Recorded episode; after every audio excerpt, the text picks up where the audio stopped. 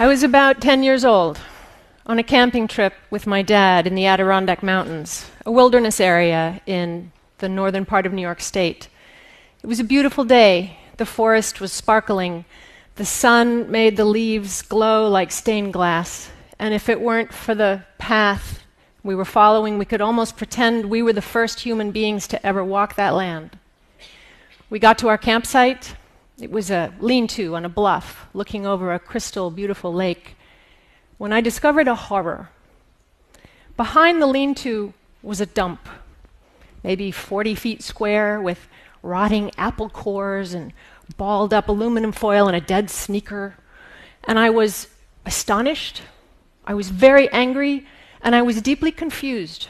The campers who were too lazy to take out what they had brought in, who did they think would clean up after them? That question stayed with me, and it simplified a little. Who cleans up after us? However, you configure or wherever you place the us, who cleans up after us in Istanbul?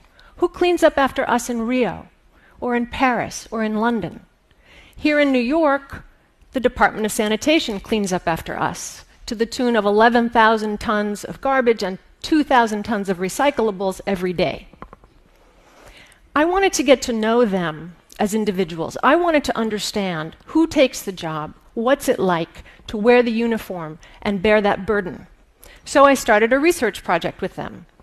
I rode in the trucks and walked the routes and interviewed people in offices and facilities all over the city, and I learned a lot, but I was still an outsider. I needed to go deeper.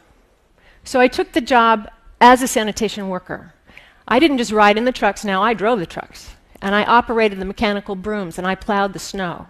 It was a remarkable privilege and an amazing education. Everyone asks about the smell.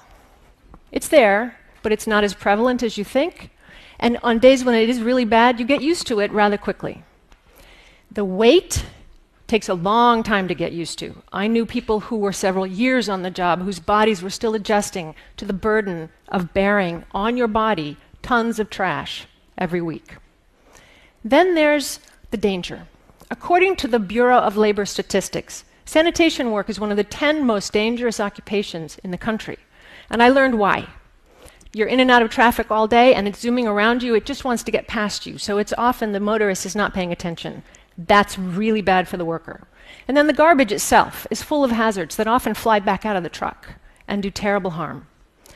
I also learned about the relentlessness of trash. When you step off the curb and you see a city from behind a truck, you come to understand that trash is like a force of nature unto itself. It never stops coming. It's, it's also like a form of respiration or circulation. It must always be in motion. And then there's the stigma. You put on the uniform, and you become invisible until someone is upset with you for whatever reason, like you've blocked traffic with your truck, or you're taking a break too close to their home, or you're drinking coffee in their diner, and they will come and scorn you and tell you that they don't want you anywhere near them. I find the stigma especially ironic because I strongly believe that sanitation workers are the most important labor force on the streets of the city for three reasons. They are the first guardians of public health. If they're not taking away trash efficiently and effectively every day, it starts to spill out of its containments, and the dangers inherent to it threaten us in very real ways. Diseases we've had in check for decades and centuries burst forth again and start to harm us. The economy needs them. If we can't throw out the old stuff, we ha- have no room for the new stuff. So then the engines of the economy start to sputter when consumption is compromised. I'm not advocating capitalism, I'm just pointing out the relationship. And then there's what I call our average necessary quotidian velocity. By that, I simply mean how fast we're used to moving in the contemporary day and age.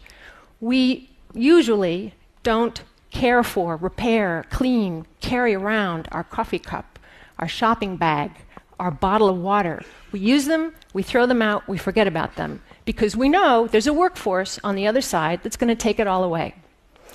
So I want to suggest today a couple of ways to think about sanitation that will perhaps help ameliorate the stigma and bring them into this conversation of how to craft a city that is sustainable and humane. Their work, I think, is kind of liturgical. They're on the streets every day. Rhythmically, they wear a uniform in many cities. You know when to expect them. And their work lets us do our work. They are almost a form of reassurance. The flow that they maintain keeps us safe from ourselves, from our own dross, our cast offs. And that flow must be maintained always, no matter what. On the day after September 11th in 2001, I heard the growl of a sanitation truck on the street. And I grabbed my infant son and I ran downstairs, and there was a man doing his paper recycling route like he did every Wednesday. And I tried to thank him for doing his work on that day of all days, but I started to cry. And he looked at me and he just nodded and he said, We're going to be okay. We're going to be okay.